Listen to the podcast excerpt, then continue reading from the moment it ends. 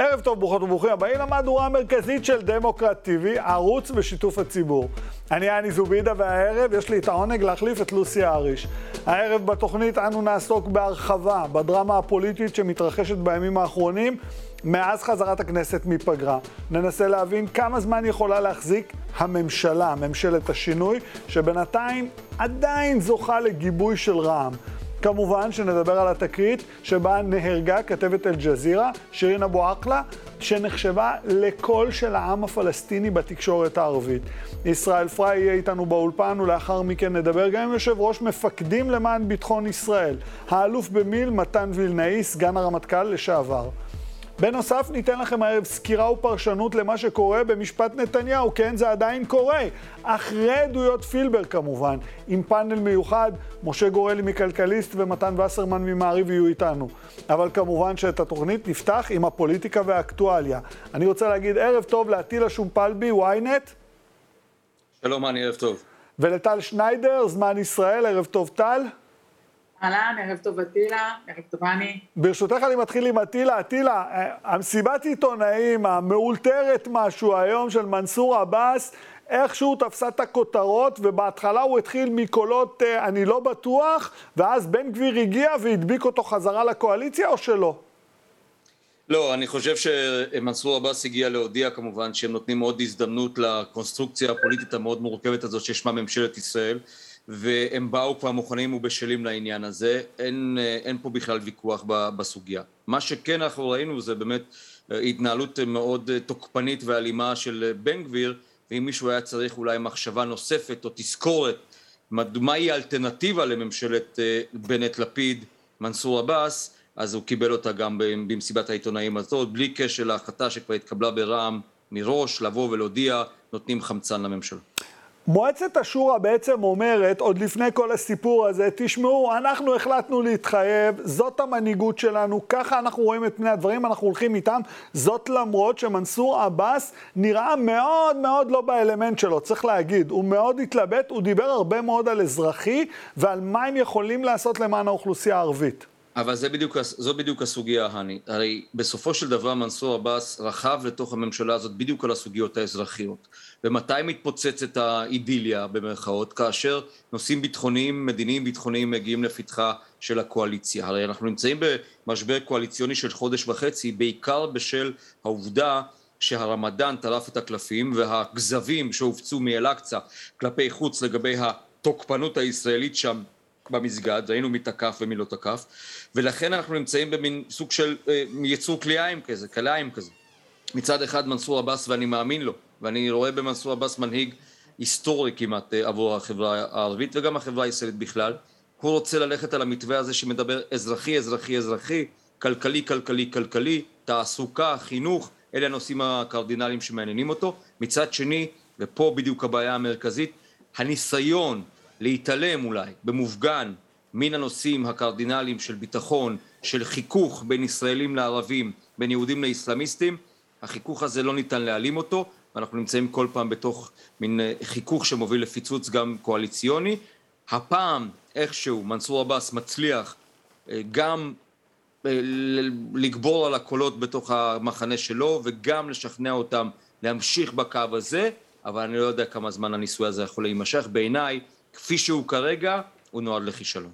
אתה יודע, אטילה, כשהיינו ילדים היינו אומרים, טוב, פעם אחרונה, זהו, יותר אין הזדמנויות. זאת ההזדמנות האחרונה שרע"מ, מנסור עבאס ומועצת השורא נותנים לממשלת השינוי?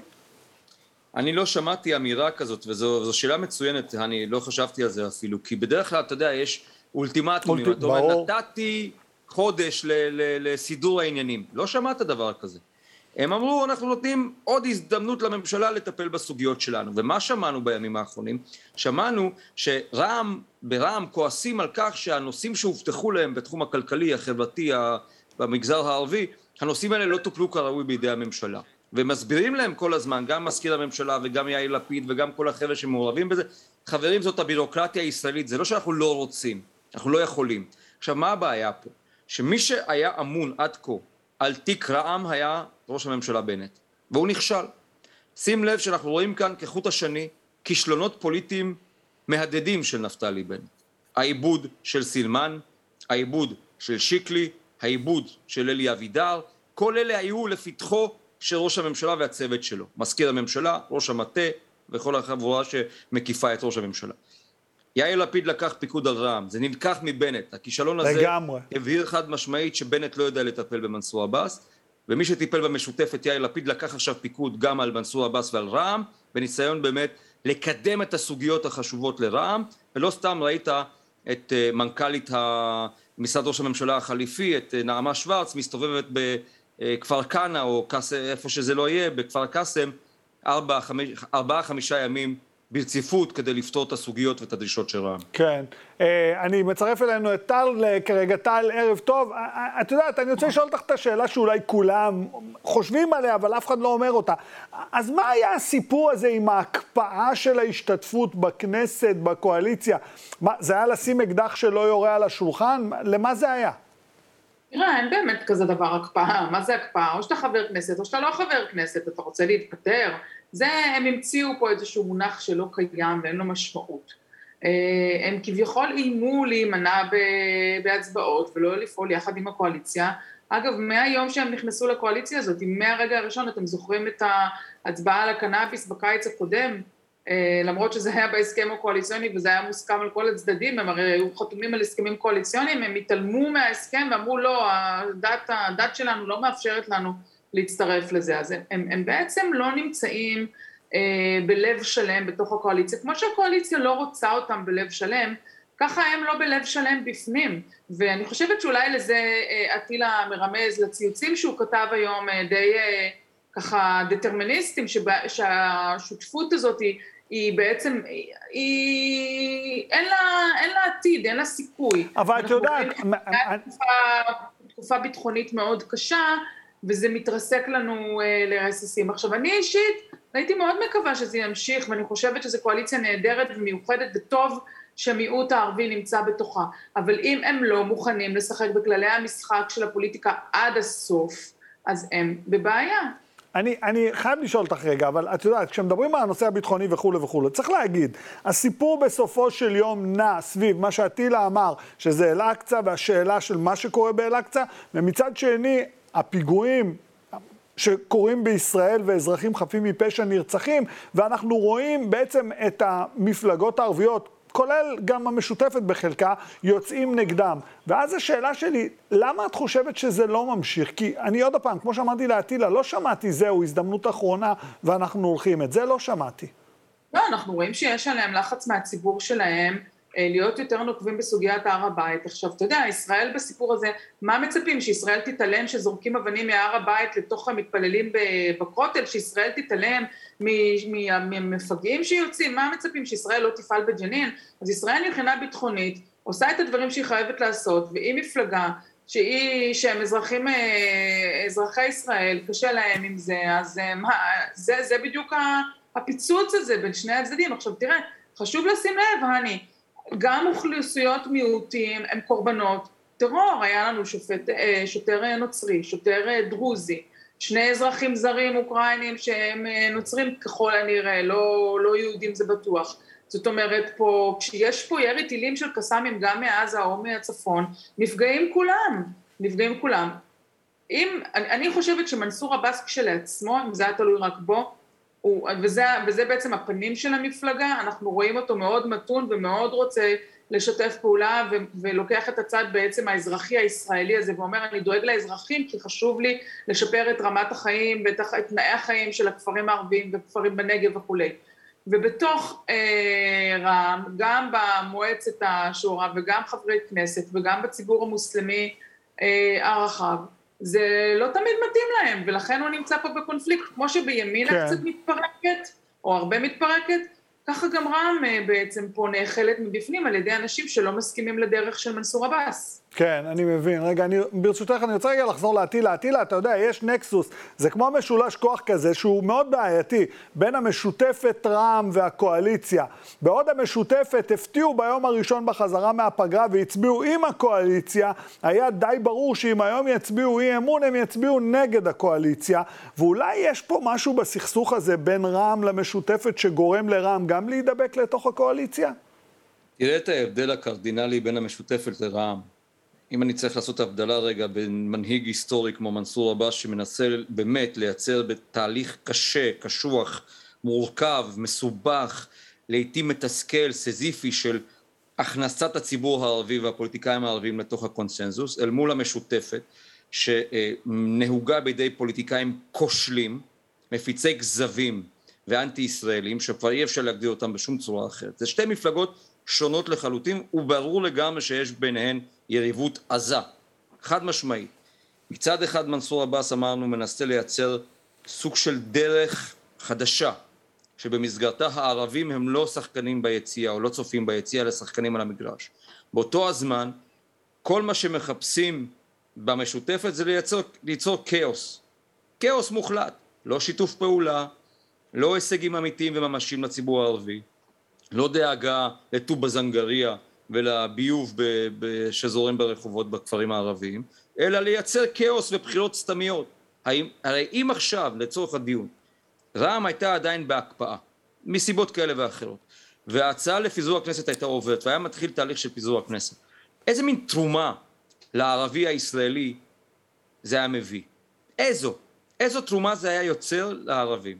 המשותפת במקרה, במקרה הזה זו מפלגה עם מנהיגות כושלת, פופוליסטית, חסרת דרך, שכל מה שהיא מנסה למכור זה כאוס ובלאגן וברדק. זהו, זה, זה, זה, זה מה יש להם להגיד. וכמובן, נרטיב אנטי ישראלי, אנטי צה"ל, אנטי אמת ואנטי מציאות. והידבקות לכיבוש, כיבוש, כיבוש. עכשיו, אני לא מזלזל בנושא של הכיבוש, מי שרוצה לעסוק בזה, שיעסוק בזה. אתה, אתה, פה, אתה צובע ככה בצבע הזה את כל המשותפת, כאילו כל המשותפת בצבע אחד, זה הכיוון? תראה אותם, תראה אותם. שאחמד טיבי היום מטנף על דובר צה"ל, מהבוקר עד הלילה. אחמד טיבי מחכה, ל... אני חושב שכולנו מחכים לתוצאות של איזה ועדת חקירה או משהו. בסדר, תחכה לתוצאה, אל תטנף ותקרא לדובר צה"ל שקרן.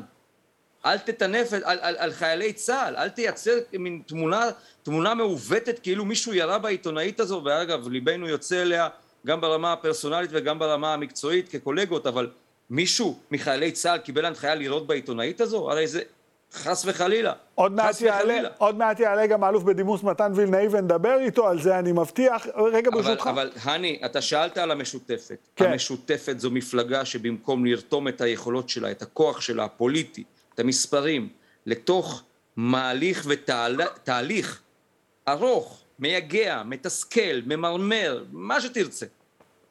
במקום לעשות את זה, הם כל הזמן מנסים להפריע. איזה הישג פוליטי הוא זה שאתה בא לפרק ממשלה שאך קמה לפני שנה, אוקיי? שבא להחליף מנהיג שבמשך 12 שנה אותם אנשים בדיוק, איימן עודה ואחמד טיבי ואיימן טובה סוליבן וכולם קיללו וטינפו וקראו לו גזען וקראו לו זה. האם באמת הממשלה הזו היא גרועה יותר ממה שהיה? כן. האומנם? אה, אה, ברשותך, אובייקטיבית אני שואל את אחמד טיבי. כן, כן, שנייה, רגע, אני, אני רוצה לשאול את טל. טל, אני אתחיל איתך בשאלה הזאת. גם את רואה ככה את התפקיד של המשותפת? זה, זה התפקיד היחיד שיש למשותפת כרגע? הם הולכים נגד הממשלה? כי אני זוכר ביום הראשון, מיד אחרי הפגרה, הם הצביעו עם הממשלה. הם לא בדיוק הצביעו עם הממשלה, הם... אה, ואתה מדבר על יום שני השבוע או לפני עשרה חודשים? לא, לא, אני מדבר על השבוע, ממש יום... השבוע הם, אה, כן, בהצבעת אי אמון, אבל הם אמרו גם ביום שני למי שהיה בכנסת ודיבר איתם, ואנחנו היינו שנינו, אה, מי ששוחח איתם במסדרונות, הם אמרו אה, ברגע שיש הצ, הצ, הצבעה לפיזור הכנסת, אנחנו תומכים בה. אז באמת אנחנו אולי לא מבינים, אני, אני כמו אנטילה, אני באמת לא מבינה את הראש שלהם, אני גם שאלתי מפורשות, אמרתי, תגידו, היה אי פעם כזאת כמות תקציבים? היה אי פעם אה, ניסיון כל כך רציני ועמוק להוריד, להפחית את אה, רמת מקרי הרצח בחברה הערבית ואת רמות האלימות, ניסיון שהתחיל לפני חצי שנה ועובד, כי אתה רואה את העבודה של סגלוביץ', חצי שנה בתפקיד ועכשיו האריכו לו בעוד חצי שנה, ואתה רואה כבר תוצאות, אז לפחות אפילו התקציבים הם אומרים זה רק דיבורים, הכסף לא הגיע, למרות שזה לוקח זמן והדברים צריכים לחלחל. אמרתי להם, אה, דיברתי עם אחד מחברי הכנסת, אמרתי, תראו, גם על נתניהו, שהיה אז 15 מיליארד אה, ש"ח תוכנית, התוכנית הקודמת, אה, צעקתם וזעקתם וזה, והיום בדיעבד אתם מודים שהכסף כן הגיע. אז אתם לא יכולים, רק עברו עשרה חודשים, תנו לזה צ'אנס. ואתם, כן. אין, אין מחלוקת על זה שיש ירידה במספר מקרי הרצח, ואנחנו אומרים את זה נורא בזהירות, כי התוכנית רק התחילה, וזה רק חצי שנה, ואנחנו חוששים שיחזור גל האלימות, אבל, אבל אנשים לא זוכרים, באוקטובר, אני... נובמבר השנה היה כל יום כן, מופע. כן, כן, אני, אני רוצה רגע, אני רוצה רגע לעבור... אני רוצה רגע ברשותך לעבור רגע, לעזוב רגע את המפלגות הערביות, אני רוצה דווקא לדבר על ראש הממשלה. זה נראה, גם הווידאו קליפ שהתפזר ברשתות של ראש הממשלה וראש הממשלה החלופי, מזמינים חזרה למושב, אה, סליחה, לכנס הקיץ וכולו וכולו, זה נראה כאילו יאיר לפיד פתאום נכנס קצת יותר לתוך התמונה ונותן לנפתלי בנט, כמו שאמר אטילה, לטפל בבית, כי הבית של נפתלי בסכנה. זאת ההרגשה הכללית? כן, ימינה זה נון מפלגה, אם אפשר לקרוא לה כבר ככה, דבר מתפרק לחלוטין, אין לו שם על מי להישען והוא בעצם בדד, והיום הוא נשען אה, בעצם על שותפים הקואליציוניים שלו, כולל אה, יאיר לפיד. אה, כשהם הקימו את הממשלה הם אמרו, זו ממשלה שקמה על חברות בין השניים, אנחנו זוכרים גם בעבר הייתה ביניהם ידידות עמוקה, ואני לא יודעת להגיד לך אם חברות עם יאיר לפיד יכולה להחזיק לנפתלי בנט את הקריירה הפוליטית שלו, זה נראה אומלל, והוא פוליטיקאי לא טוב, זו, זו האמת, כמו שאמר קודם אטילה, אה, הסיפור עם אה, רע"מ, האנשים שהוא בחר, הרי, הרי אתה יודע, המפלגות האלו שמשבצות אנשים, אתה לא רואה התפרקות כזאת ביש עתיד, מעולם לא ראית את זה שם, אתה לא רואה התפרקות כזאת אצל גדעון סער, אתה לא אצל... אתה לא רואה התפרקות כזאת לא אצל בני גנץ, אתה כן היה אצל ליברמן אה, אחד שהתפרק לו, אלי אבידר, אבל בגדול אתה לא רואה אצל, אצל ליברמן את ההתפרקות הזאת. כן, אני גם מזכיר אז... שביש עתיד עשו לעדי קול איזה משמוע שנזכר להרבה זמן. אתה מדבר איתי על אירוע מ-2012. כן, כן, כן, וזה כן. מחזיק אבל, מעמד בזיכרון של אנשים. זה לא הייתה התפרקות מפלגה, אתה רואה נכון. את האנשים של 17 איש, כבר יותר, כי הם נכנסו עם הנורבגי. אה, שוב, עצמאות שיקול הדעת של חברי כנסת זה דבר חשוב מאוד, זה בסדר גמור. אבל אני לשיטתי, אה, מה שקוראים לו בימין שהוא הונה את הציבור, אני חושבת שזה לא נכון, הרי שיקלי עצמו מתראיין ישר אחרי הבחירות ואומר, אה, או תוך כדי הבחירות, ותומך גם באמירות של בנט, שלא יהיו בחירות חמישיות, שבנט רוצה להיות ראש ממשלה, זה לא דברים שהם הומצאו כן. רק אחרי הבחירות. אז אני יודעת שבימין לא רוצים לשמוע את החלק הזה, שומעים רק את החלק שאני לא אשב עם לפיד, אבל נאמרו דברים סותרים. בואו נגיד את האמת, נאמרו דברים סותרים, ואם על זה, על, על זה שנאמרו דברים סותרים, זה, בנט הוא לא הראשון אה, שעושה את זה, עשה את זה כמובן נתניהו, ועל זה לא מפרקים כרגע ממשלה כן. שמתפקדת, מביאה הישגים. כן, אטילה, יש לי שאלה. יש סיכוי, אני, אני ככה זורק את זה דרכך, פינדרוס אומר, who cares לגבי מי יהיה ראש הממשלה, תביאו דחליל, הכל בסדר. יש סיכוי שנראה איזה הצרחה, אולי מישהי מהחרדיות, אתה יודע, בכל זאת כסף. יש תקציבים שעומדים על השולחן. יאיר לפיד בא לבקר את גפני במסיבת יום הולדת, מברך אותו. יש איזה התקרבות? בוא נגיד, הם רוצים, הם לא יכולים. וגם אם הם רוצים ולא יכולים, הם לא מסוגלים ולא מעיזים. כך שגם אם אתה רואה את ההתקרבויות האלה, או את התרגילים האלה, את החיזורים ההדדיים האלה, או את האמירות הכאילו אנחנו יוצאים מבלוק ביבי וכל מיני דברים כאלה, זה, זה, אני לא רואה את זה קורה, מכמה סיבות. א', כי אה, החרדים לדעתי, הפוליטיקאים, אין להם את הכוח הציבורי לעשות את זה, אין להם את ה...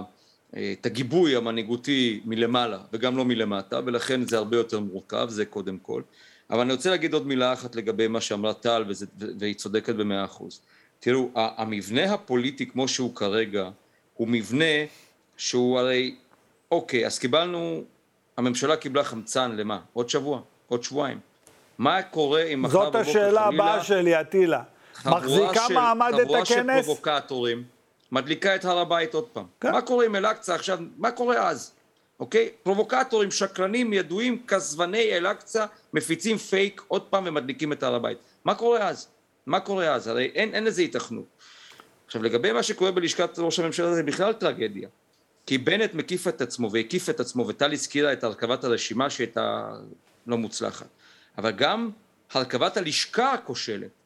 כי ראש ממשלה בטח במדינת ישראל, צריך להיות מוקף באנשים הטובים ביותר, שהם הבאפרים שלו, הם אלה שמונעים ממנו את המוקשים, הם אלה שמונעים ממנו את ההתרסקויות, את הנפילות, את התקלות, הם אלה שמונעים ממנו את הקבלות של הוולט, שאומרים לו אדוני ראש הממשלה זה בלתי אפשרי, וכו' וכו'. ואין את זה. אתה רואה את זה. אני, אני חייב לשאול אותך, אני חייב לשאול אותך, טל גן צבי. כן, כן, אני חייב לשאול אותך, כל החבורה הזאת, מה היא עושה? ואני חייב לשאול אותך לקראת הסיום, שאתה, אתה חושב שהממשלה הנוכחית תחזיק מעמד את כנס הקיץ או לא? תראה, אם לא יהיו פה טלטלות דרמטיות בתחום הביטחוני, ואם לא יתחילו עוד פעם לפזר, אני יודע מה, אה, אה, שרימפס לא כשר באמצע המליאה כדי לעצבן את אורבך, אז אני חושב שאפשר לעשות את זה. זה, אתה יודע, החמצן הזה, מנת החמצן הזאת שעכשיו הממשלה קיבלה היא מנת חמצן דגושה במה שנקרא 100% חמצן, וזה אמור להחזיק אותה כמה שבועות, שוב עם, עם כוכבית. אני אומר עוד פעם, כן. אנחנו רואים שיש בניסוי בעיה. מרכיבי הניסוי כוללים אה, חומרים כימיים שמפוצצים את המעבדה פעם אחר פעם. ואם לא יצליחו להוציא את הדבר הזה, אולי, אולי לפיד יעשה את זה, כי הרי זה, זה מוטל עליו עכשיו, הוא יצליח לבנות מנגנון שרע"מ תצליח לבלוע ביתר קלות סוגיות ביטחוניות ולהיעלם לצורך הדיון בימים כאלה, אם זה יעבוד לו, אפשר לצלוח את הקיץ, ואז אתה מגיע בעצם כמעט אל סוף השנה.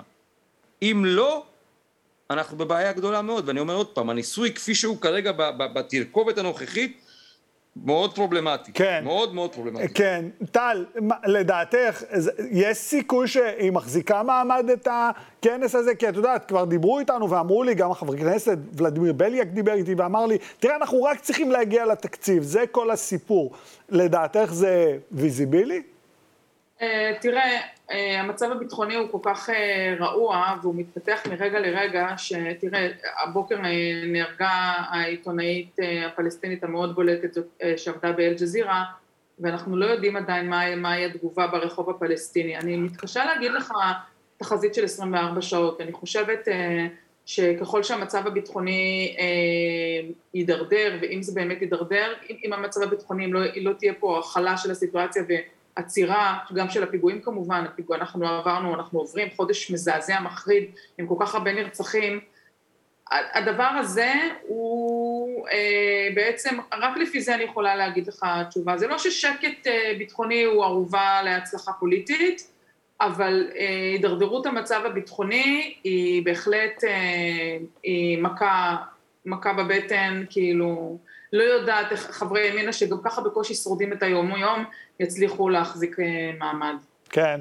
טוב, תודה רבה לכם חברים, עטילה שומפל, ביטל שניידר, תודה רבה שהצטרפתם אליי, ערב טוב. ערב טוב, תודה רבה. ועכשיו מצטרף אליי לאולפן ישראל פריי שלנו, כתב ופרשן דמוקרטיבי לענייני פוליטיקה. אנחנו נדבר גם על מצב הממשלה כמובן, אבל גם נדבר על התקרית שבה נהרגה העיתונאית, לא ציינו את שמה, שירין אבו אחלה. אה, בוא, בוא נתחיל רגע מהפוליטיקה. ובכן, אה, הני, אנחנו מסתכלים בשעון, השעה היא 6.23.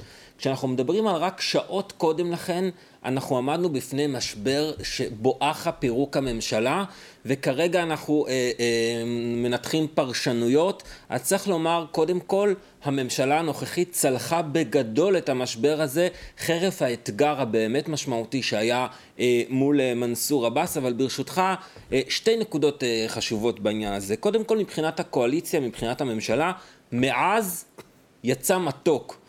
כלומר, מהרגע של עוד רגע מתפרקים, אנחנו ראינו את מנסור עבאס עומד בכנסת אה, לפני כמה שעות ובעצם מוסר את ההצהרה שלו, ששם הוא, הוא, הוא, הוא רק אה, אה, מגביר את המתקפה שלו על נתניהו. הוא אומר, תדעו לכם, בטלפון שלי יש חומרים שאם אני אצטרך אני אוציא אותם ואביך את נתניהו, אנחנו לא ניתן לך לחזור. ועוד אנחנו רואים מהמסדרון מגיע את איתמר אה, בן גביר ומנסה לעורר פרובוקציה בתוך המסיבת העיתונאים, ואתה רואה בעצם את כל הסיבות שרע"מ אומרת... כמעט הצליח עם ווליד טאהא, אבל הרגיע אותו מנסור עבאס. אמר לו, עזוב אותו, עזוב אותו, תן לו לדבר. בערבית הוא אמר לו. נכון, אז מבחינת אנשי הקואליציה, הם אומרים, אוקיי, לא רק שעברנו את זה ליום יומיים, הנה הדבק בינינו עוד הרבה יותר, אה, אה, עוד הרבה יותר חזק. הנה למנסור עבאס יש, הוא אומר בקולו כמה סיבות יש לו להמשיך להיות מחויב לממשלה הזו אה, ולא ללכת עם ה... תרשה לי, אני, אני לא חושב שהבעיה של הקואליציה עם רע"מ, אני חושב שהבעיה של הקואליציה עם ימינה. נכון, אה, זו הנקודה השנייה שחשוב אה, לומר אותה, ואפרופו הדברים אה, שנאמרו פה. תראה, החברה הערבית, נציג, הנציגים הפוליטיים של החברה הערבית עשו צעדים, אה, אה, כמו שאומר ביבי, כבירים, אה, עשו צעדים, אה, צעדים מרחיקי לכת כדי להשתלב בפוליטיקה הישראלית. ואני מזכיר לך, זה לא מתחיל מהיום. זה מתחיל מאיימן עודה, יושב ראש הרשימה המשותפת, שלקח את כל הרשימה הגדולה שלו, הוא בעצמו ועד אנשי בל"ד, להמליץ על בני גנץ רמטכ"ל ישראלי. זה ממשיך במנסור עבאס, כלומר הם מהצד שלהם עושים את המקסימום כדי לבצע את ההשתלבות הזו. השאלה היא עלינו ובעיקר על הצד הימין. והצד הימני של הממשלה הזו לא מאפשר לרגע למנסור עבאס לנשום או, או לתת לו איזושהי תמורה למחיר שהוא משלם על זה. אני מזכיר לך, נטיות בנגב, שדחוף לאלקין לבצע אותם בתוך השטח של מנסור עבאס של הבדואים. הר הבית של חברי מפלגת ראש הממשלה עולים להר הבית ממש ככה כדי כאילו לדחוק אותו, לדחוק אותו החוצה, וכל הדיון הזה, תסלח לי שאני אומר את זה גם בנוכחות אלו שכבר לא כאן, הדיון הזה שהוא, הוא, של מה נכון לערבים לעשות הוא התנסות ישראלית שאני בכלל לא מוכן לקבל. אתה, אתה אומר מתי הם כן נכונים כי זה טוב לך לממשלה, מתי זה לא בסדר כי הם לא טובים לך, אה, אנחנו בעיקר צריכים לשאול את עצמנו ולטעמי אם לא הפתח הקטן שביבי נתן בעצם למחנה שמנגד שהוא הכשיר את מנסור עבאס גם זה לא היה קורה. השאלה היא עלינו, פחות השאלה והביקורת עליהם. אז אני שמח שאת זה השארנו מאחורינו. אני רוצה עכשיו, ברשותך, לעשות מעבר אחד, אבל חשוב לי לנעשה אותו בצורה מסוימת. אנחנו רוצים לדבר על הירי בשירין אבו עקלה, שהיא עיתונאית מאוד ידועה בעולם הערבי, עיתונאית באל-ג'זירה. אני רוצה שתתחיל ברשותך עם כל הספינים וכל הנרטיבים, עובדות. מה אנחנו יודעים? אה, אנחנו יודעים שהלילה אה, צה"ל אחרי שבועיים למעשה שהוא כבר לא ביקר את אה, ביקוריו הליליים הלא סימפטיים בג'נין, הוא נכנס שוב לפעולה, לפעולה צבאית שם, שיש ירי בין חמושים לבין הצבא, זה קורה כמובן עם ירי צלפים, אפשר לומר בתווך שבין חילופי האש, בין חילופי האש בין הצדדים נמצאת, נמצא צוות של אל-ג'זירה שמונה את סרין אבו אקרי ועיתונאי נוסף. מבוצע ירי לעברם, סרין נפצעת באופן קשה, הוא מפונה ולאחר מכן אה, נקבע מותה. אה, היא אגב מתגוררת במזרח ירושלים, אה, העבודה שלה כמובן התפרסה על כל האזור כל פה האזור, עבור, כן. עבור אל-ג'זירה, העיתונאי שלצידה נפצע באורך קשה, באורך קשה אבל הוא מתקשר ומספר את, את מה שקורה. מרגע כמובן הירי בוודאי הידיעה על מותה מהומת, מהומת עולם, בעיקר בתקשורת הערבית והעולמית, וצריך להבין אה, אה, שריני בעצם סמל עבור, אה, עבור הפלסטינים, היא הייתה גם העיתוניות, מהנשים הראשונות שעלו על המסך וגם בעצם צריך לומר שלא הייתה תקשורת פלסטינית בשטח. צריך להגיד, היא עובדת מעל לשני עשורים כבר. כן, בעצם מהדור, ש, דור שלם שגדל על הדיווחים שלה, אז בעצם עיתונאי הוא אף פעם לא אמור להיות אייקון, אבל אנחנו כן יודעים, היא הופכת, הופכת לסמל, וכאן כמובן היום בצהריים יוצא בעצם הדוח של, הראשוני של הנתיחה של הגופה שלה, למרות לחצים שיש, הצוותים הפלסטינים לא קובעים באופן מובהק כי הירי בוצע על ידי חיילי צה"ל, אלא רק קובעים את סוג הקליע שהוא על פי המדווח הוא קליע שבהם משתמשים החיילים וצפויה המשך, המשך חקירה. למה לא, למה לא עשו ועדת חקירה משותפת אה, הפלסטינים עם ישראל?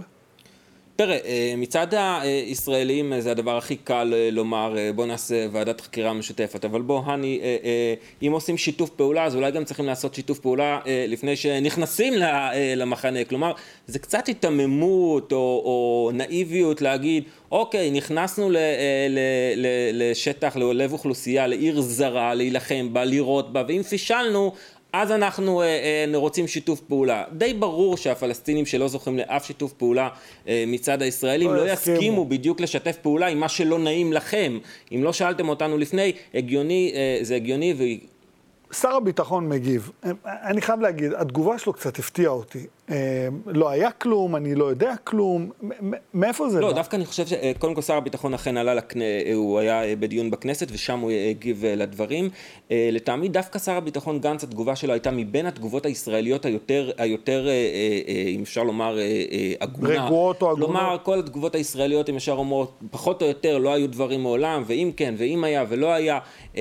הוא אומר, אנחנו לא יודעים, הוא אומר, אנחנו לא יודעים, אנחנו מציעים את, ה... את, את שיתוף הפעולה, ובכל מקרה אנחנו נבדוק את זה.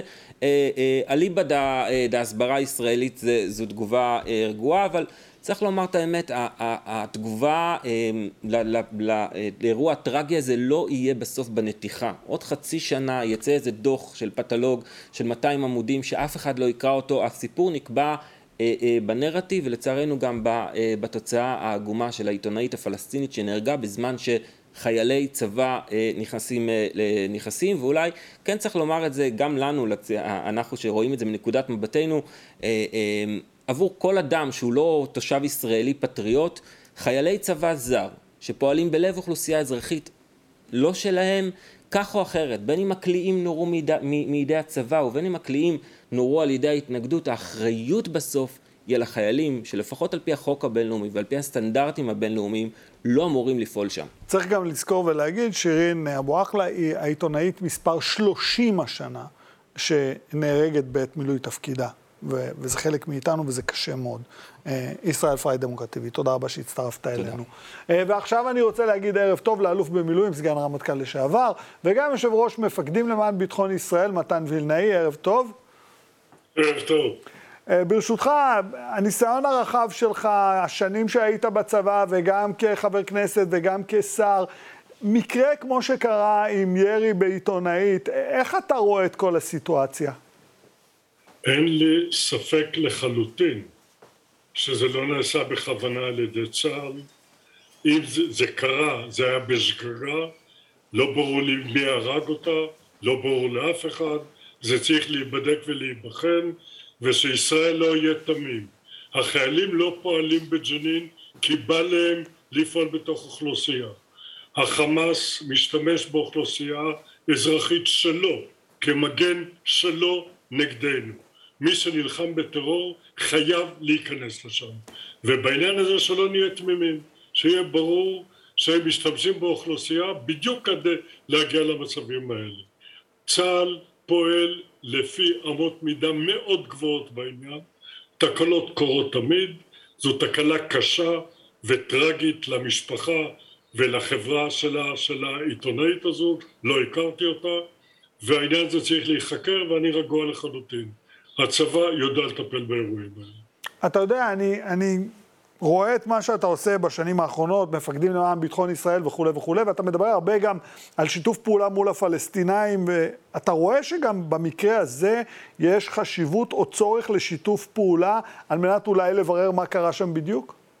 אני חושב שהפנייה של שר הביטחון, נדמה לי, או של הרמטכ"ל, לעבודה משותפת היא נכונה, היא במקום, יש לזה מקום וצריך לעשות את זה. מעבר לזה, התפיסה שלנו במפקדים, גוף של למעלה מ-350 אה, קצינים בכירים ואנשי משרד החוץ, שגרירים בכירים גם כן, אומרים בואו ניפרד מהפלסטינאים לטובתה של מדינת ישראל, לא לטובת שום דבר אחר. אם לא, נאבד את הצביון היהודי שלנו, את הצביון הדמוקרטי שלנו, ולכן צריך להיפרד מהם. וטרור צריך להילחם בו, בלי קשר בטרור נלחמים.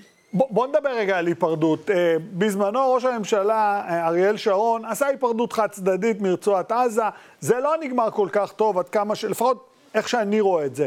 בוא נשאל אותך, אתם במפקדים למען ביטחון ישראל, איך אתם רואים את ההתפרדות? איך אתם רואים את הצעד הבא? שוב פעם חד צדדי, משותף, בשילוב פעולה עם הפלסטינאים?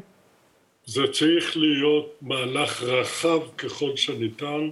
היום כבר יש הרבה מדינות ערביות ששותפות לנו למהלכים כאלה ואחרים, אני מדבר על הסכמי אברהם, זה צריך להיות חלק ממהלך מאוד רחב שבמרכזו עומדים הפלסטינאים והם צריכים להיפרד מאיתנו על מנת שמדינת ישראל תשמור על אופייה לפי, לצורך העניין, מגילת העצמאות. ולדעתכם, במקום הזה, האם בעצם, כשאתם מסתכלים על הצד השני, יש פרטנר לשיח כזה בכלל?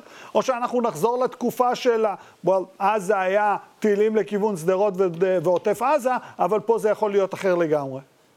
אתה מדבר על אלוף פיקוד הדרום. אני, אל תספר לי על טילים לכיוון שדרות וכל זה. בעזה כל שנה נהרגו בין 20 ל-25 חיילים ישראלים. בהיותי אלוף הפיקוד בשיא האינתיפאדה. בואו נזכור את זה כל הזמן.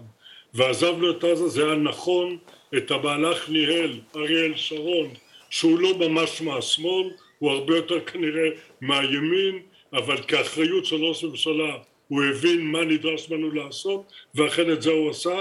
רק כדי להיזכר, קודמו היה מנחם בגין, גם הוא מהימין, נקט בצעד הנכון מול המצרים. פינה יישובים שלנו על מנת להגיע לשלום עם מצרים. מישהו היום רואה את עצמנו בלי השלום עם המצרים האלה?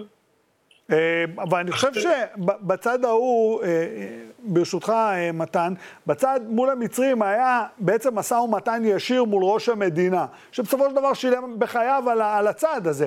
ופה, ופה השאלה שלי, אני אחזור ואדגיש, אנחנו לא רואים בעצם איזושהי מנהיגות פלסטינית שיכולה לקחת פיקוד. מה עוד? נזכיר גם את החלק של ישראל בפיצול בין חמאס לבין פת"ח. קודם כל, אתה, אתה אומר אמירה נכונה. כולם היום מחכים ליום שאחרי אבו מאזן. ברור שאבו מאזן לא יהיה איתנו בעשור הקרוב, מפאת גילו לצורך העניין.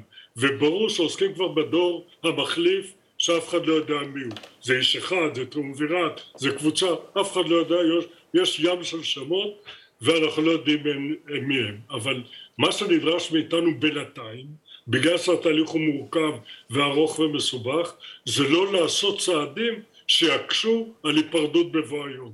התפיסה צריכה להיות ברורה, אנחנו צריכים להיפרד מהם ולא לנקוט היום בצעדים שאחרי זה יגידו אז מה נעשה עכשיו?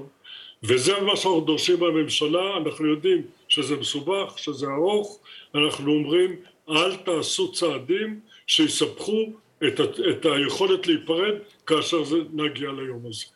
אז אני חייב לשאול אותך את השאלה הבאה, לא יודע, בראש שלי זה מתחבר אוטומטית, ההתנחלויות. מאשרים בנייה בהתנחלויות, המתנחלויות מתרחבות, המספרים נעים, אתה יודע טוב ממני שהמספרים קשורים לפוליטיקה, האמריקאים כועסים, אנחנו מקבלים שדרים מנשיא ארצות הברית תפסיקו, אבל מצד שני הבנייה לא מפסיקה. ואיך זה כשאתה מדבר על היפרדות מהפלסטינאים? בדיוק על זה, בדיוק על זה אני מדבר. התנחלויות גדולות, עיר כמו מעלה אדומים, אין ספק שהיא תישאר אצלנו, ולבנות שמה אין לנו בעיה. התנחלויות מבודדות, בעייתיות, פרובלמטיות, שמראש נועדו לטרפד כל ניסיון היפרדות מהפלסטינאים, אותן לחזוק, זאת שגיאה, בדיוק על זה אני מדבר. לאשר בנייה במקומות הגדולים, המבוססים, ולהימנע מליצור עובדות במקומות שאחרי זה תהיה בעיה איך הם משתלבים בתוכנית היפרדות כזו או אחרת. בדיוק זו הנקודה. וכשאנחנו מדברים על זה, אתה יודע, הצד השני של המטבע הוא שאנשים מהימין יבואו ויגידו, תראה, נכון, מתן וילנאי, יש לו הרבה מאוד ניסיון צבאי, והוא גם היה בפוליטיקה, אבל מצד שני, אני מסתכל על מה שקורה בארץ, ויש פה גל טרור, אנשים מתים, אנחנו צריכים אולי להגביר את הלחץ הצבאי בתוך יהודה ושומרון. מה אתה אומר לדברים האלו? שבלחימה בטרור צריך לנהל בתבונה. מדינת ישראל בדרך כלל יודעת לעשות את זה. זה משולב בהגנה, בהתקפה ובדבר מרכזי, בפוליטיקה. צריך להגיע למצב שאנחנו מדברים עם הצד השני, זה חלק, המאבק בטרור חלקו זה להגיע לפתרון המדיני ולא להסתפק רק בפעולה הצבאית שהיא מאוד חשובה. כפי שהיה הלילה בג'נין, עם התקלות שיכולות לקרות. אבל אי אפשר שזה לא יהיה חלק ממהלך מדיני רחב. אנחנו כבר שנים לא נוקטים בשום מהלך מדיני. חלק זה באמת עם מי ש... עם... שאין ממש עם מי לדבר ומחכים ל... ל... להחלפתו, דיברנו על זה לפני רגע, וחלק שאנחנו נוקטים בצעדים שימנעו את היכולת להגיע לפעולה, להיפרדות בבוא היום. זו, זו הבעיה שלנו. תשמע, אני בטוח שאתה מכיר את שר הביטחון, אפילו מכיר אותו טוב. אתה יודע מי הוא. יש לך איזה שהן ציפיות מהממשלה הזאת שלא מתקיימות, אולי יש לך אכזבות, או שהממשלה הזאת, גם בנושא הטרור וגם בנושא הבנייה בהתנחלויות, מתנהלת כמו שצריך, לדעתך, מתוך המקום של ההיפרדות הזו. לא תגרור אותי לדיון פוליטי. לא במקרה עזבתי את הפוליטיקה. הקשבתי לישראל ואמרתי לעצמי, אני נזכר עוד פעם למה אני לא נמצא שם.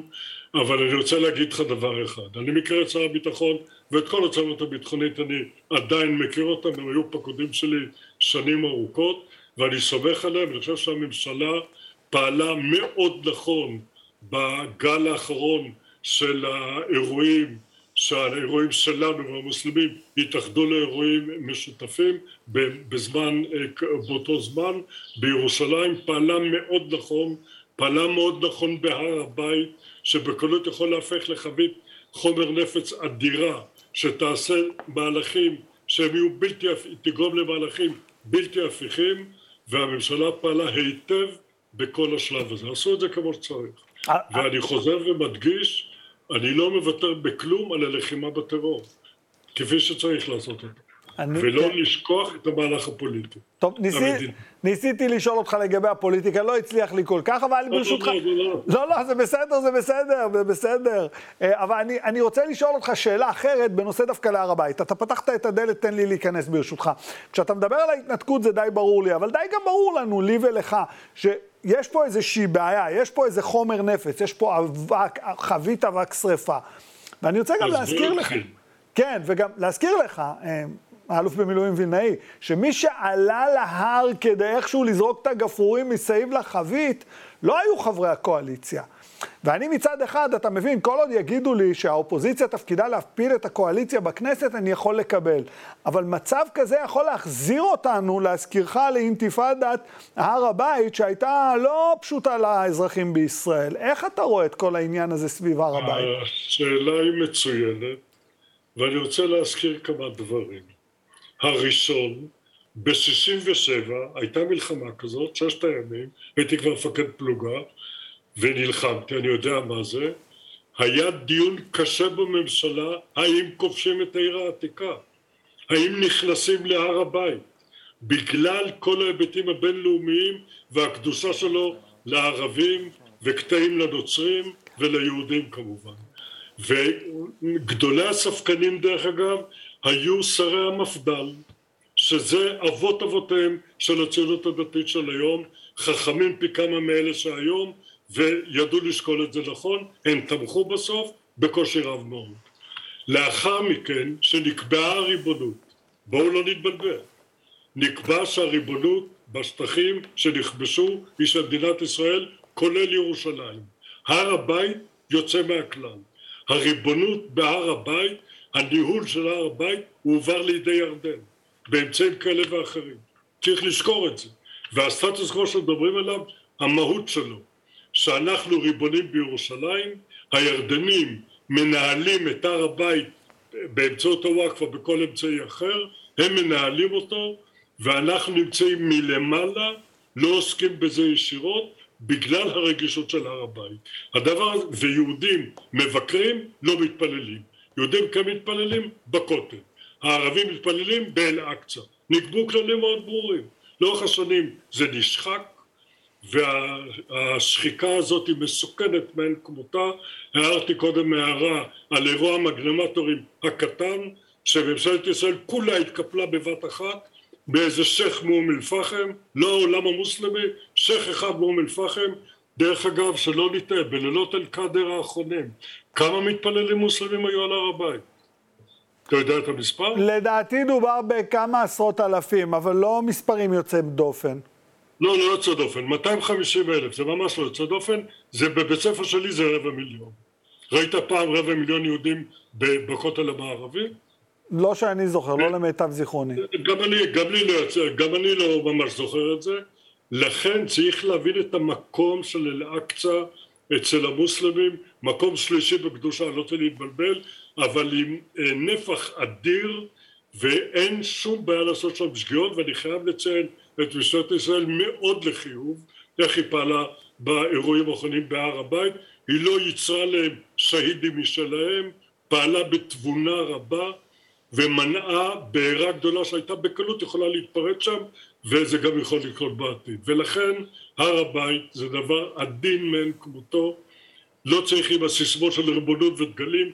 דיין דרך אגב מיד אחרי הכיבוש אמר, אני הייתי מח"ט של הצנחנים לאחר מכן, של החטיבה שכבשה את ירושלים, אני זוכר את הדיבורים בחטיבה, להעיף את כל הדגלים. שהיינו בשיא תפארתנו אחרי כל הניצחון המזהיר של ששת הימים אמר להעיף את כל הדגלים. אנחנו בקושי הבנו למה הוא מתכוון. הוא הבין בדיוק למה הוא מתכוון. והוא צדק אז, כפי שהוא צודק גם היום, בעניין הזה. ולכן הריבונות בהר הבית היא מאוד מורכבת, מאוד בעייתית, קל לפוצץ אותה, גורמים קיצוניים שלנו, גורמים קיצוניים שלהם, יש תאורטית שיתוף פעולה ביניהם מתחת לפני השטח, כי אלה גם אלה רוצים להגיע שם לפיצוץ אין דבר קל מלהגיע לזה, והמשימה המרכזית של מדינת ישראל, של ממשלת ישראל, זה למנוע את זה. אתה יודע, חשבתי שאני אצא מעודד מהשיחה איתך, אני מקבל ממך בלאגן גם מפה וגם מפה, ובאמצע אין עם מי לדבר. תן לי איזה לא, משהו, לא, תן לי איזה משהו אופטימי לסיום. לא. משהו אני קטן. אני עברתי את הימים שאני צריך איתך דברים אופטימיים. אני אומר לך את הדברים האמיתיים. לעיתים לא נעים לשמוע אותם, אבל זו המציאות. רוב העולם דרך אגב מבין את זה היטב. עניין הריבונות, הייתי קורא לה אפילו ריבונות פיקטיבית במידה מסוימת, בהר הבית מובן מאוד לעולם המוסלמי ולמנהיגי העולם בכלל, והם מתנהגים בהתאם, ואנחנו צריכים להיות ריאליים. אני לא אה, אה, רואה שחורות כמוך, או מדוכא. אני חושב שאם אנחנו נפעל נכון, אנחנו נדע לטפל במצבים האלה. כולי תקווה. צריך להיזהר מהקיצונים מימין אצלנו ובצד שלהם, גם להם כמובן לא חסרים אצלם הקיצונים, והנהנה הגדול זה החמאס דרך אגב. כן. תשים לב מה קרה לחמאס, ארגון טרור קיקיוני מעזה שלחמתי בו שם ומלחמה עיקשת, והיום הוא מתחרה עם הרשות הפלסטינית. כן, יציר... י... כמו החיזבאללה. יציר כפינו, אני מזכיר. האלוף במיל' מתן וילנאי, תודה רבה לך שהצטרפת אלינו. הארת את עיניי, אני עדיין לא אופטימי מספיק. תודה רבה וערב טוב. ערב מבורך. ועכשיו אני עובר למשפט נתניהו שממשיך להתנהל כמעט מדי שבוע, ואחרי תקופה יחסית מנומנמת נראה שהעניינים התעוררו קצת עם החקירה הנגדית של מנכ"ל משרד התקשורת לשעבר שלמה פילבר. גם היום במשפט העיד עורך דין בן צור, לשעבר סנגורו של בנימין נתניהו, כדי לתת לנו את כל הפרשנויות והפרטים נמצאים איתי שניים, משה גורלי מכלכליסט, ערב טוב, ערב טוב. ולצידו מתן וסרמן ממעריב, ערב טוב, מה שלומכם? תראו, אני כבר לא יודע מה להאמין, כי זה נראה לי שכולם מנסים לעבוד עלינו, וכולם מנסים למכור לנו ספין, וכולם מנסים לבנות איזשהו נרטיב אה, שבסופו של דבר השופטים יאמינו או לא יאמינו לו, אבל עדיין שלמה פילבר אומר דברים, והשאלה שלי, אני אתחיל איתך ברשותך, האם הדברים שהוא אומר אמינים והאם הם מסייעים בתיק נגד נתניהו או שלא? קודם כל נגעת, מה שנקרא, בדיוק בנקודה הנכונה, בנקודת האמצע. וכמו שאומרים, האמת היא איפה שיהיו באמצע. מצד אחד אנחנו יודעים שהרבה פעמים במשפט הזה, מה שנקרא משפט הציבור, לא לא פחות לפעמים מה שקורה בתוך אולם המשפט, אבל אה, יש לזה שני חלקים. קודם כל המשפט ממשיך להתנהל כסדרו, גם נתניהו מגיע לדיון שהוא צריך להגיע וכן הלאה, ככה שלפעמים רעשי הרקע הם לא משתלטים מה שנקרא על סדר היום העיקרי, זה כאמירה כללית. באופן ספציפי לגבי הנושא של פילבר, אה, פילבר באיזושהי בעיה, הוא ככה הסתבך עם עצמו, מחפש את שביל האמצע. הוא מצד אחד חתם בחוזה הוא נמצא מול הסכם עדות המדינה מצד אחד. מצד שני הוא באמת בא מאיזשהו בייס ככה, גם אידיאולוגי, הוא גם דיבר על ההרצה של נתניהו, הוא קרוע בין הצדדים. והיום זה היה קו אה, שבר כזה, קו פרשת מים אחר. רגע, תעצור שנייה, אתה אומר הוא קרוע בין הצדדים, בסדר, אבל ברשותך, אם הוא חוזר בו מההסכם עם הפרקליטות, הוא יכול לעמוד בפני כתב אישום וללכת לבית סוהר. נכון, אז קודם כל יש לזה משמעויות מאוד אה, עמוקות, באחד הדיונים באמת גם הפרקליטות ביקשה כבר להכריז עליו כעד עוין, והשופטים לא לקחו אותם עד הסוף, אבל המשפט באמת שהיה חשוב לי להגיד, הדבר הזה לא באמת הולך לו עד הסוף בצורה ככה טובה למרות שהוא ניסה, אפילו לשופטים היום באיזשהו שלב אה, נמאס. גם ראש ההרכב אה, פלדמן וגם השופט ברם אמרו לו, רגע, אתמול אמרת משהו אחד, היום אתה אומר משהו אחר. מה האמת? זה כבר לא לרקוד בין נכון. הטיפות, זה לגמרי לעשות לא, אתה יודע, בדיוק, זה לא אמירה מסוימת של התביעה על איזה התמסרות יתר, או זה לא אמירה של ההגנה על אה, שוני בגרסאות מול חקירות המשטרה, אלא ממש כבר השופטים מתחילים, אתה יודע, גם הם, שהם מאוד סבלניים ו- וקשובים, קצת לאבד את הסבלנות ולהבין שמשהו פה ככה לא הולך בצורה הכי טובה. אני מאמין בסופו של דבר בשורה התחתונה, כמו שאמרת, שאני חושב קודם כל זה יחליש את העדות שלו בתוך התיק. כי בסופו של דבר קשה קצת להאמין, אתה יודע, בסופו של דבר למה שקורה, אם יש גרסה וגרסה הפוכה. אז uh, בשורה התחתונה, אני לא חושב שהעדות של פילבר, למרות שמצד אחד הוא כן נתן הרבה דברים לתביעה שהם משמעותיים, והוא חיזק בשלב הראשון לפחות, גם שזו הייתה חקירה ששפכה נגדית, בסופו של דבר אני חושב שככל שהם עוברים, המשקל של הדברים שהוא אומר יורד, מתוך החוסר האמון אולי שנוצר כלפיו. משה, ראה. אני חושב שאתם מפספסים את הדרמה שהייתה ביומיים האחרונים. בבקשה. אה, בואו נתחיל מההתחלה.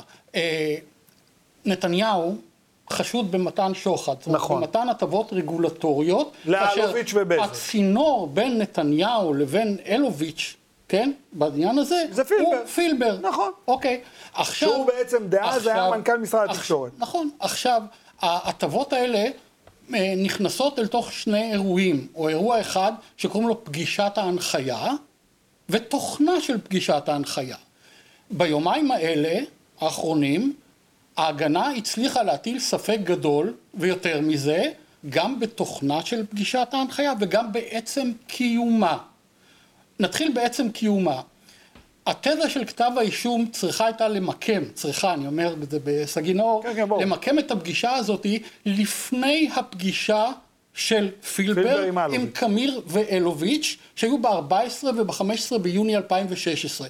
כלומר, החלון הזמנים שהפרקליטות וכתב האישום דחפו את הפגישה הזאת, או מיקמו אותה, היו בין השביעי לעשירי, בשבוע הראשון למינויו של פילבר ולכניסתו לתפקיד.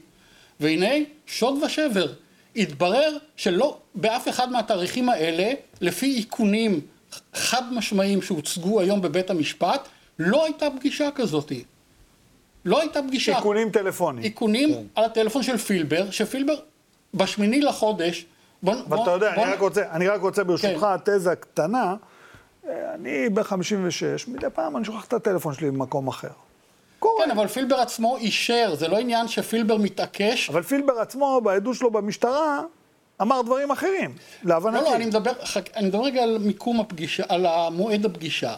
מסתבר שבשמיני היה בכלל בת מצווה של האח עמיחי פילבר, שהוא היה שם. מזל טוב. ויום למחרת, כן, ראינו ביום באולם את התכתובות המשפחתיות, איך מברכים אותו, האמא פילבר, האח פילבר, תודה למשתתף. היה שם קטע אבל בסופו... שזה. אבל אז ב... רגע, בסופו אז, של...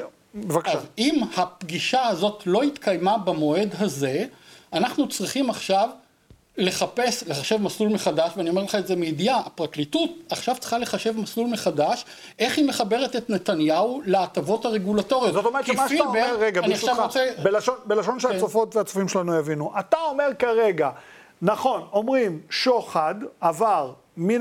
שוחד בהטבות רגולטוריות מנתניהו לאלוביץ', בזק, זה המעביר הוא פילבר. הדרך היחידה לעשות את הקישור היא פגישה שבה נתניהו אומר לפילבר תעשה את זה. אני לא אומר הדרך היחידה, אבל כשאתה רוצה לקשור את נתניהו ישירות, פילבר הוא הקשר הישיר היחידי לנתניהו בסוגיה של ההטבות הרגולטוריות. וכרגע אין את הקשר הזה. וכרגע הקשר הזה אולי קיים, אבל הוא לא בפגישה. אנחנו צריכים להמציא עכשיו כתב אישום חדש ולהגיד, הקשר לא הזה נוצר... לא כתב אישום.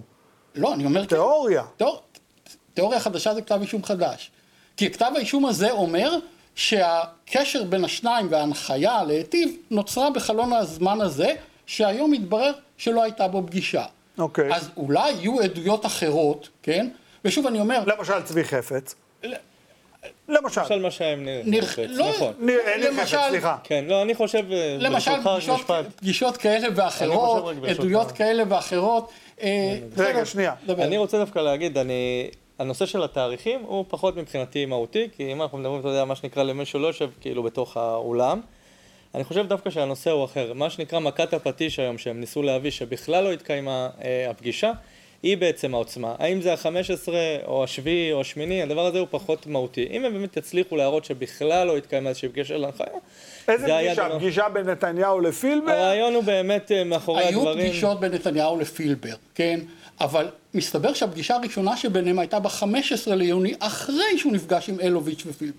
עכשיו, יכול להיות שהוא קיבל ממנו הנחיות בדרך אה, שמנית, אחרת, אחרת נכון. קולות מן השם, אני לא יודע איך, אבל... הרעיון היה לייצר באמת איזשהו ציר כזה.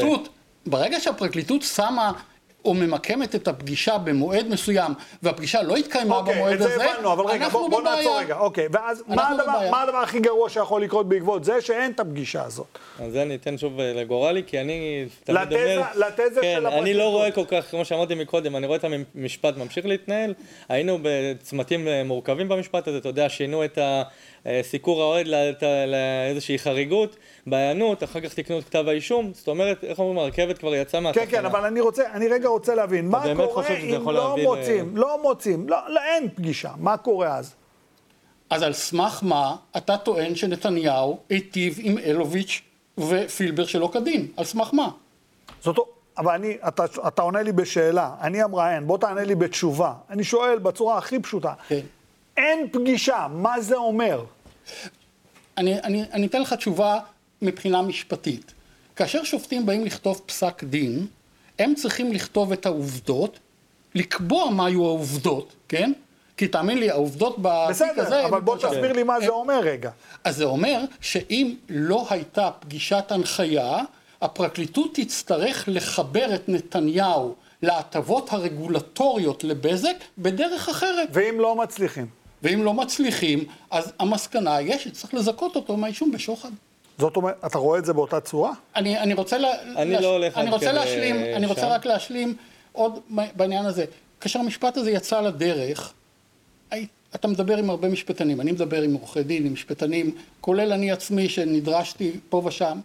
אמרתי ששלושת כתבי האישום האלה צריכים להיגמר בהרשעות בהפרת אמונים בתיק 1000 ובתיק 4000, עבירת השוחד היא גבולית וזיכוי בתיק 2000. גילוי נאות, אני עובד בידיעות אחרונות, אבל זו דעתי המקצועית, וזו דעה שנשמעה על ידי הרבה מאוד משפטנים. אני חושב שהיום אנחנו מתקרבים לכיוון הזה. לכיוון הזה, שיהיו הרשעות בהפרת אמונים, והשוחד, האישום בשוחד, בוא נגיד, היום ספג מהלומה גדולה מאוד. אני רוצה להצטרף לנקודה הזאת גורלי ולהגיד באמת בתיק 4000 באמת שסעיף השוחד הוא סעיף אולי הבעייתי ביותר, המורכב ביותר, ראינו את זה גם בזמנו כאשר זה- היה איזשהו שיח על הנושא של עסקת הטיעון. למעשה גם אה, אביחי מנדלבליט בזמן היה מוכן לרדת מה שנקרא משאלת השוחד וכל הזמן הנושא היה סביב שאלת הקלון. עכשיו אני שוב אומר, וחלק מהדברים שלך אני לוקח וחלק פחות, אני אומר מכיוון ששוב הרכבת יצאה מהתחנה, ברור שמלכתחילה סעיף השוחד הוא הבעייתי ביותר, המורכב ביותר, אבל המ- המשפט ימשיך להתנהל, ימצאו את הדרכים. ודאי שהוא ימשיך להתנהל, כי יש עוד סעיפים גם תראה, גם. פילבר עצמו, נתניהו תראה, גם פילבר נתניהו עצמו, היום בלילה הולך לישון, מבסוט?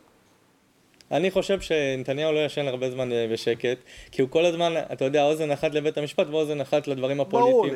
אם היום אה, אני הוא מדבר היה... מבחינת המשפט. כן, זה מה שאני רוצה להגיד, אם היום למשל כל הזמן מדברים, אתה יודע, כי זה צירים שהם כל הזמן נפגשים הרי, כמו שדיברנו על משפט הציבור. אז אם רציתי להגיד לך שעד היום בבוקר שמנסור עבאס אמר אנחנו נותנים אופציה לממשלה הזאת, היה לו כמה ימים מה שנקרא יותר טובים פוליטיים, אני יכול להגיד לך שדווקא מבחינה משפטית, עד היום או אתמול הייתי אומר לך שדווקא מבחינה משפטית, מצבו פחות טוב. יכול להיות שהיום המטוטלת טיפה אה, זזה לטובתו, אבל אני עדיין לא חושב בצורה דרמטית שנתניהו יכול לישון בשקט. הפרקליטות יכולה לבוא עם תזה טובה כדי לסתור את הטענה הזאת, וכן להוכיח את הקשר בין נתניהו לאלוביץ'. אני לא יודע, אני חושב שהיא בבעיה. אני חושב שהיא בבעיה. שוב, אני אומר, אני, יש לנו גם שיחות מסדרונות עם שני ברור. הצדדים, ואני הבנתי היום משיחות שלי עם, עם אנשי הפרקליטות שהם בבעיה. עכשיו, הסיפור ההוא שפילבר התברר כעד ששקרן, כן? אפשר להגיד את הדברים האלה, לא התברתי דיבה. לא צריך לחשוב. כן, כן. אה, אז אני מדבר אנשי גורלי, אבל אם הוא. אומר למשל, אני הבנתי שנתניהו זה הראש שלו, אני יודע מה הוא מרגיש, אני אתן לך את הדוגמה, כהרגשה, כן, אני יודע איך איש הוא אמונו, עובד. לא בהכרח חייב להיות, אתה יודע, אפילו הוא דיבר על הפתקה, ואחר כך הוא חזר בו מהפתקה, אנחנו הבנו את הבעייתיות של פילבר, אבל הוא אומר, אני בתחושתי, בתפיסת עולמי, יודע איך או אני נתניהו עציר, עובד. הרי אני לא וואלה, אני לא בזק, אני מבין מה. נתניהו רוצה. זה מה שהוא אמר כבר. אבל, אתה לא יכול... ואז השאלה אם אתה לא צריך בכלל יכול- את השילוחיות הוורבלית. אתה לא יכול להרשיע על סמך פרשנות של אוקיי. פילבר על מה הוא הבין. אתה יכול להרשיע אותו בשיחות סלון. כאשר אתה מגיע למשפט, כן, אתה צריך עובדות. והיום מתברר שגם לגבי תוכן פגישת ההנחיה, וגם לגבי מיקומה, התזה ספגה מהלומה. קשה. נסדקה קשה. אם יצאו מזה ככה, אם יצאו מזה אחרת, אלוהים יודע. השופטים יודעים. לא, לא אלוהים, יודעים. השופטים. אבל אני ראיתי היום את השופטים, כן, בקטע של הסללומים המרהיבים, שפילבר, הרי פילבר עושה סללומים לא רק בין עדות אחת לשנייה, כן. אלא גם בתוך ישיבה, בית משפט אחת, בין דקה אחת לדקה אחרת. השופטים עצמם, אתה ראית, וזה היתרון שלי כמי שנכח, להבדיל מפרשנים שלא נוכחים באולפן, אתה ראית את שפת הגוף של השופטים. אתה ראית את השופט ברעם עם תנועות פליאה בידיים. מאבדים את הסבלנות. אתה רואה את השופטת אה, רות, אה, רבקה פלדמן פרידמן מנסה להבין מה היה שם, מה הוא אמר לך, טוב, יכול מה- להיות שבסוף- מה- יכול מה- להיות שבסוף- מה הוא אמר, מה הפרשנות שלך, כן, כן, אני מבין. מה- בסוף יכול להיות שיכריזו עליו באמת כעד עוין, כי לא, הוא לא, עושה את עזוב כל... את העד עוין, העד עוין כבר, כבר לא משנה כלום. מה זה עד עוין? יביאו את, את, את העדות במשטרה, זה כבר, אנחנו אחרי העניין הזה. הם כבר הכניסו את ההודעות שלו כן, זה במשטרה. ברור שההודעות שלו יקבלו אבל- יותר אבל- משקל. אבל, זה אבל העניין. ה- העדות שלו, אתה יודע, זה לא סתם, יקראו את מה הוא אמר במשטרה ויאמצו את זה, זה, זה לא נראה כרגע אפשרי. אני מבין. טוב, תם ולא נשלם, יש לנו עוד ימים. כן. אנחנו נמשיך לעקוב, היום כן, היה כן. יום קריטי. כן, אבל היום זה היה יום דרמטי לטעמי. מתן גורלי, מתן וסרמן, תודה רבה לכם שהצטרפתם. אה, סליחה, משה גורלי, מתן וסרמן, תודה רבה שהצטרפתם אליי. שימו לב, מחר בשעה שש בערב, אני אהיה איתכם עם עוד תוכנית מיוחדת על עתיד החרדים בישראל, עם אורחים מדהימים. ומיד אחריי תשודר התוכנית של אמילי אמורוסי, היהדות שלי, והפעם התוכנית תעסוק בנושא עגונות ומסורבות גט, נושא חשוב מאוד. אנחנו שוב רוצים להודות לכם, צופים צופות, שותפים ושותפות של דמוקרט TV, התוכנית והערוץ הזה אפשרי רק בזכותכם ובזכותכן. בימים כמו אלו הולכת ומתחדדת החשיבות של ערוץ תקשורת שלא מפחד להביע עמדה נחרצת בעד הדמוקרטיה ובעד שלטון החוק, בעד המאבק בשחיתות ובעד מגוון של דעות. אנחנו נתראה מחר, לילה טוב.